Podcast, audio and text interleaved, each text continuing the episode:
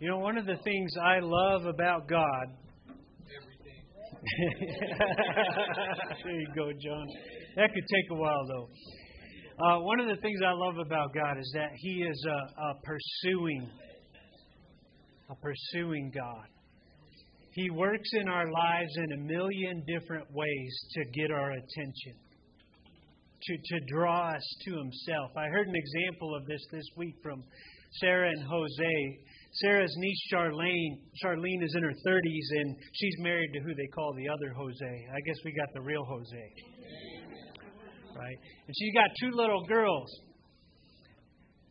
Average day in the middle of an average school week on the way to school, and one of the girls starts to make that gagging noise, which, if you have kids who have been there when they're driving, you know the ones that get car sick.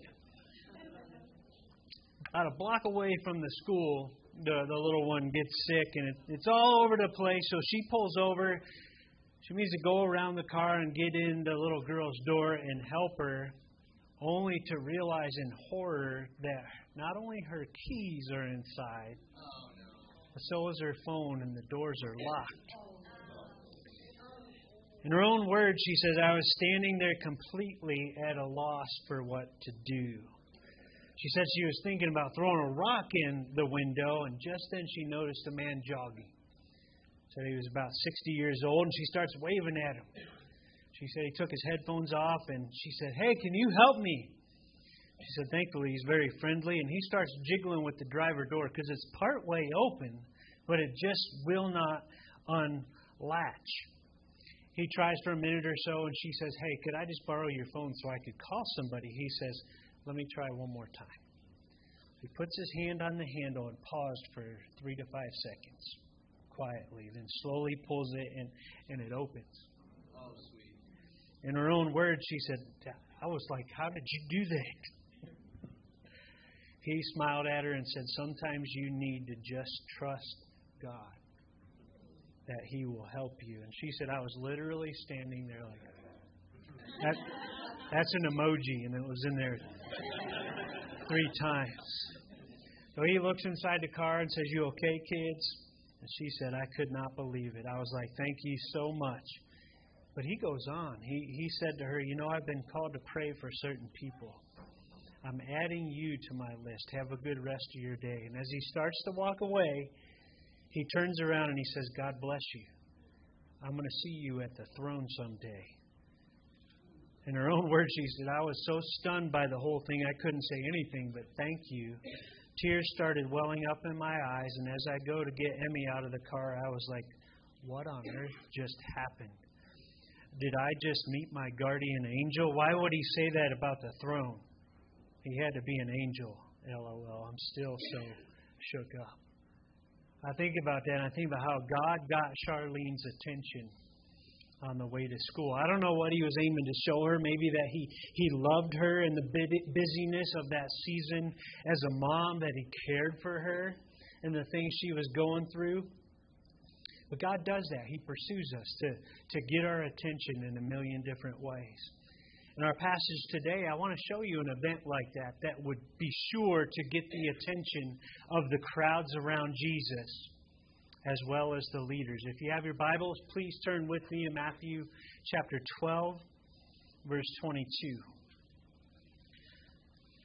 It says there, Then a demon oppressed man who was blind and mute was brought to him. Now, for those of you who will go along with me, I want you to experience for a moment this man's situation. So, if you would, just until I tell you to, go ahead and close your eyes. Imagine you cannot see. Shut your mouth. I mean that in the best way possible. Because you are unable to speak. Think about what a tough case this guy is. Like, he can't talk back to say, Yeah, I understand what you're saying, Jesus. He can't see. Some have even speculated maybe the Pharisees handpicked this guy to bring him to Jesus. Let's see how he does with this guy. Talk about a difficult case. But what's verse 22 say? It says, And Jesus healed him so that the man spoke and saw. Open your eyes and say, Praise you, Jesus. You guys are quiet. That's okay.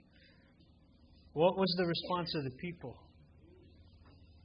All the people were amazed and said, Can this, can Jesus be the son of David?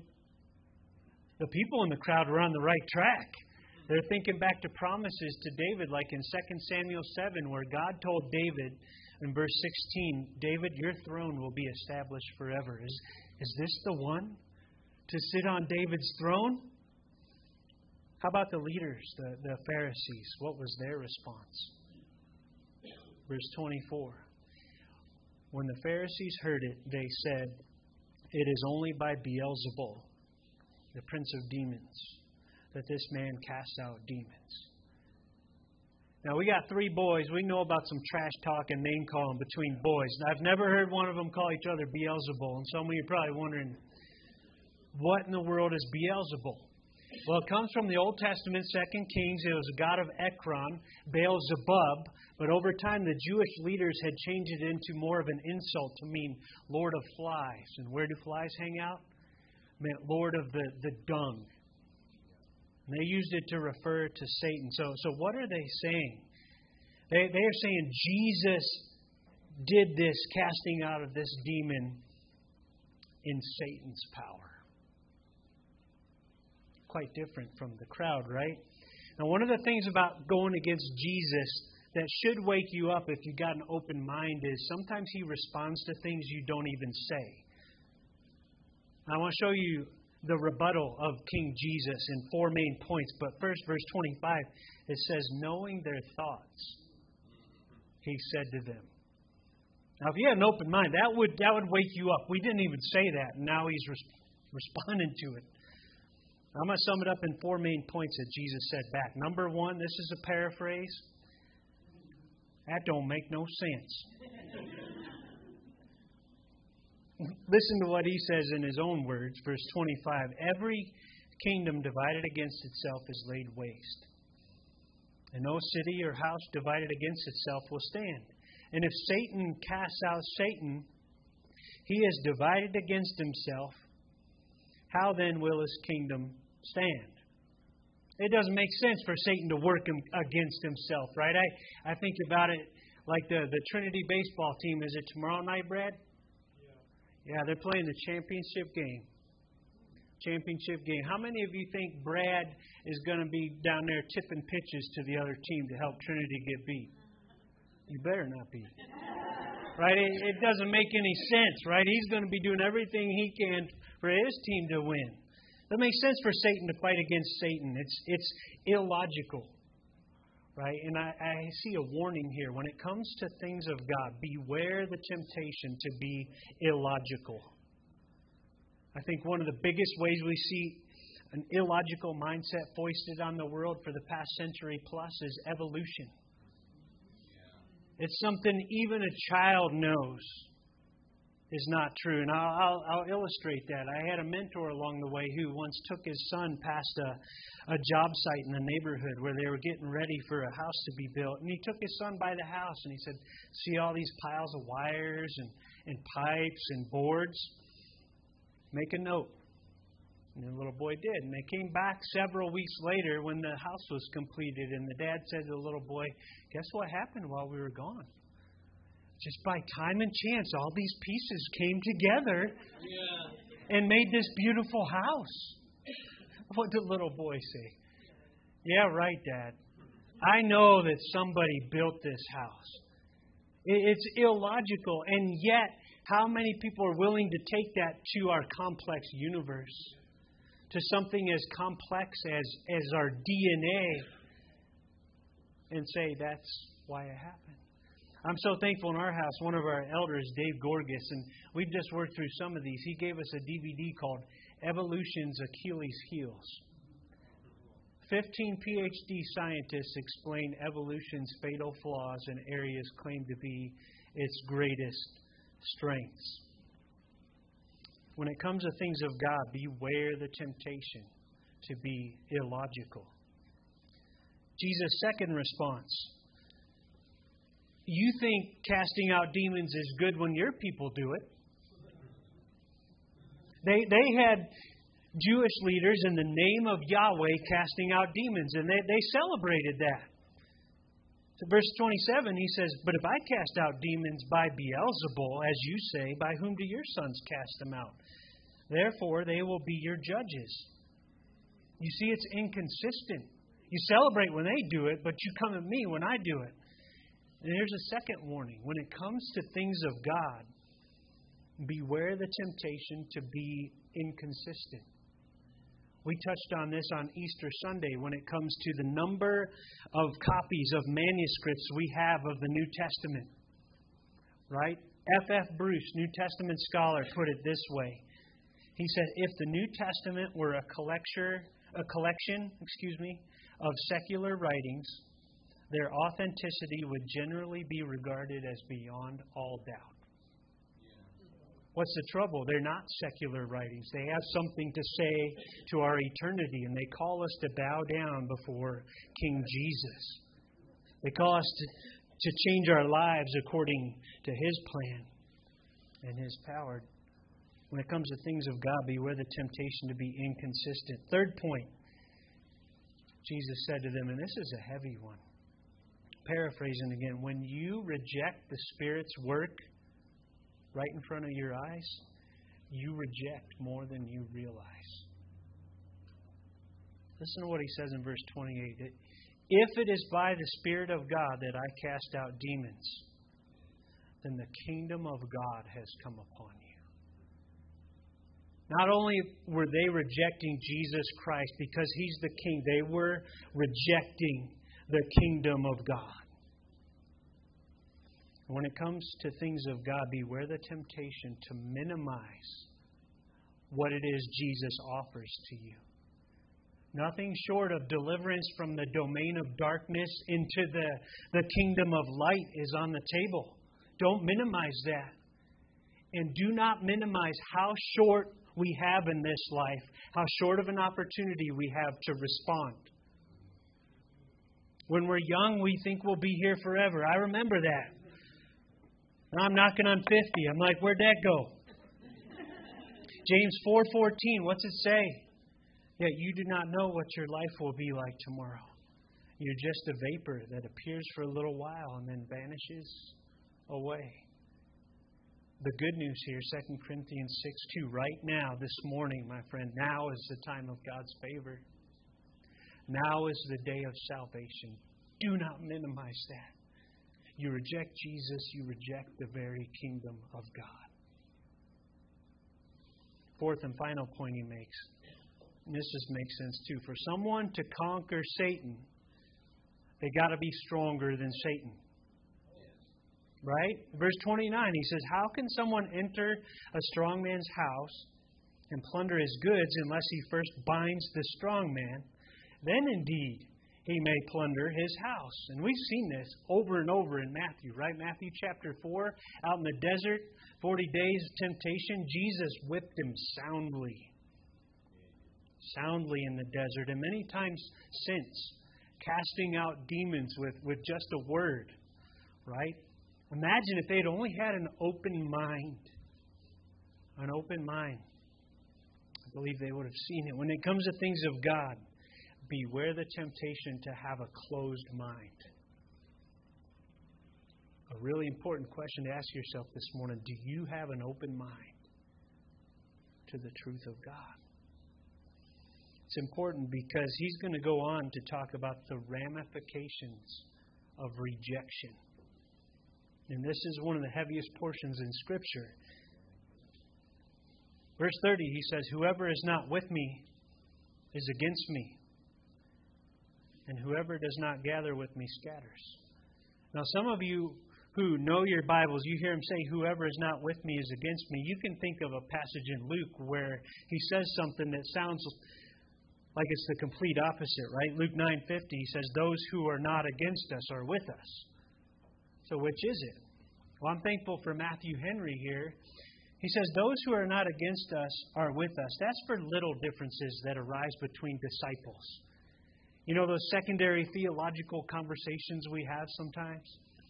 Sometimes about other matters. I, will share an example in our church's life. And I won't tell you which church next door it was, but some of you know this. When we started the church next door, we chose the, the name because it reflected what we wanted to be about. But shortly after going through some of the paperwork, we got a call from a, uh, another church next door in Colorado and say, said, Hey, just a heads up. You're going to be getting a letter from another church next door in the country threatening legal action against you because you chose that name. I was like, wow, thank you for the heads up. And sure enough, we did get a letter. It was all lawyered up and everything. And I called the pastor at the other church next door and I said, hey, you know, as I ponder this, you know, I'm thinking about this out loud. There are how many First Baptists? Like how many harvests? And I could, I could go on and on. And they all managed to get along. We're, we're nowhere near you guys in the country. And he said, well, I feel like you're, you're in my grass and I told you to get out and I said, with, with all due respect, I, I don't really feel like we're we're in your grass. And I took him to the, the verse from, from Luke, the one I just talked about, Luke Luke nine fifty. Let me go back here and track it down. I apologize. Whoever is not against us is for us. And thankfully, we heard no more. At the end of that phone call, that was the the end of that. There is a time for that. But what about this one here? Whoever is not with me is against me. What is Jesus saying here? He's saying in the battle, the eternal battle for souls between Christ and Satan, there is no neutral ground. Every one of us in this room, whether we realize it or not, is on Christ's side or Satan's side. Perhaps the most important question you'll ever deal with is which side am I on? He goes on, verse 31 Therefore I tell you, every sin and blasphemy will be forgiven people. Now, here we see the, the amazing grace of God. Think of your life. I think of mine. Every sin and blasphemy will be forgiven people. Oh, the grace of the cross. You got things going through your mind. Every sin and blasphemy those who turn in faith to the Savior right, will be forgiven people. But the blasphemy against the Spirit will not be forgiven. It's been wrestled with for years. What exactly is this blasphemy of the Spirit? And I want to throw something out here. I don't believe it's everyone who's ever spoken a word against the Holy Spirit or everyone who's ever occasionally resisted his internal work. How many of us have been there? Right? If that was the case, who then would be saved? Okay? So what is it then? We'll come back. Let, us go on as Jesus unpacks it himself. Verse 32, he says, Whoever speaks a word against the Son of Man will be forgiven Who's the Son of Man? Jesus. You guys are a little more boisterous than that first crowd. Yes, Jesus. Whoever speaks a word against the Son of Man will be forgiven. And I think part of what he's saying here is look, to these Pharisees and to us today, it's one thing to process through the serious puzzle that Jesus is fully God and, and fully man. We believe it, but how many of us wrestle to understand that, right? You know, questions for them like, how could the Messiah come from Nazareth? Like he, he could understand that. Or how could God have a nose? He can understand that. Or how could God possibly get tired and hungry, right? We can understand the challenge of that equation even to this day. But whoever speaks against the Holy Spirit will not be forgiven either in this age or in the age to come. Now, here's why I'm going to unpack what I believe this is. If you want to talk about this, if you if you fall differently, I'd love to discuss because Christians have, have plowed through this for ages. But I believe the blasphemy of the Spirit Jesus is talking about here was unique to those in that generation. Think about the uniqueness of what these Pharisees had right in front of them, right? Jesus did resurrections, he did healings, He did deliverances right in front of their very eyes. And not just once, but, but repeatedly. And many, rather than worshiping, rather than saying that was God's work and the power of His Spirit, they dared to attribute that work to Satan. And to stubbornly remain in that place was too much. I like what Myron Augsburger said here. This sin is not simply an act which makes God so disgusted that he cuts one off, but rather is a sin which so changes the person's stance toward God. When, when you find yourself there, you have effectively changed your stance against God. He goes on Forgiveness is always in relationship, it's not a package that one can get and run off with. Consequently, forgiveness cannot be known if one is closing his life to God. Can't get it apart from relationship with God through Jesus Christ. Do you have that relationship? I said I believe it's unique to them, but is there a lesson for us today? I believe there surely is, and we'll come back to that at the end. But for now, I want to talk to you about what I'm calling the heart of the matter. As you think about what they said out loud, now Jesus is going for the heart. Verse 33 Either make the tree good and its fruit good, or make the tree bad and its fruit bad, for the tree is known by its fruit. He looks at them and he says, You brood of vipers. We know about vipers in Arizona, right? Vipers are filled with venom, poison. You brood of vipers. How can you speak good when you are evil? For out of the abundance of the heart, the mouth speaks. The good person out of his good treasure brings forth good, and the evil person out of his evil treasure brings forth evil. Words matter because of where they come from. They matter because of where they come from. And I, and I think about it like this. You've probably heard this age old illustration. Whatever you're full of is what's going to spill out when life bumps you, the circumstances and people, right? So. he, he, he enjoyed that twice this morning. right? Because my cup was full of water, when I bumped into Aaron in that circumstance, water bumped out. Right? Whatever you're full of is what's going to spill over. So think about this. As much as we think about the words that do escape out of our mouths, mouths Jesus tells us it's even more important to think about the heart that they come from. What, what's spilling out of me when I bump into people and circumstances in my life? Verse 36, I, he goes on, he says, I tell you, on the day of judgment, people will give account for every careless word they speak. For by your words you'll be justified, and by your words you'll be condemned. I think, in particular, for the Pharisees, there, what we see here is that their words of rejection did not just slip out, they came from a settled refusal to acknowledge that God was working repeatedly right in front of their eyes. And it would later lead Jesus to weep over Jerusalem because of the judgment that was coming.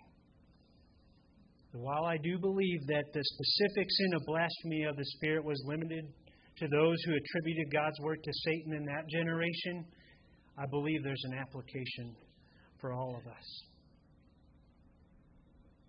None of us want to die in that state of persistent unbelief. Because the moment you die, that is transferred from a temporary decision to a permanent one. Second, it's good to ask ourselves Am I squandering the ways that God is reaching out to me in my life right now? He's working to get my attention. Am I squandering that? Am I missing the ways He's wooing me towards a deeper relationship to Himself?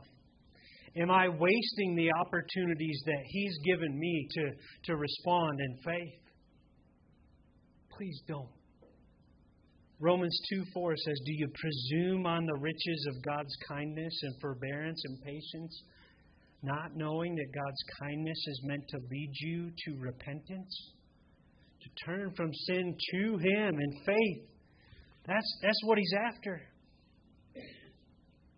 What is it God's showing you in your life right now? This morning. How has God been calling you to respond to Him? I think about this and, and I think about the Jewish people. I think about the rejection of these leaders in this instance. Does, does this mean God was done with his Jewish people? Nope. Nope. Nope. Amen, Heidi. There's a Messianic Jew getting baptized today. Hallelujah. I think about Romans 9 through 11, right? What, what's God's word tell us? That before the end, a remnant of Jews will, will come home. I think about Heidi. I think about a visitor that I met in the bathroom after service last week, of all places. It's okay to talk at the sinks, not at the urinal. That's the man code. Okay, so we were talking at the sinks. And he said, Hey, I've got a story to tell you that I hope will encourage you about the Gospel of Matthew. And I said, What's that? He said, My, my father is Jewish as they come. He said, I once told my dad, Dad, just, just read the Gospel of Matthew from start to finish and pay special attention to the prophecies. You know what he told me? He said, My dad accepted Jesus as his Messiah. And I think about that remnant of Jews coming home. I don't know God's timing, but I'm telling you, I'm seeing, I'm seeing some come home. And I think about his dad's response to the Gospel of Matthew, and I think he practiced what we talked about today. He, he practiced logic. Here's what the prophecies, I believe, say, and here's what Jesus did. It, it makes sense.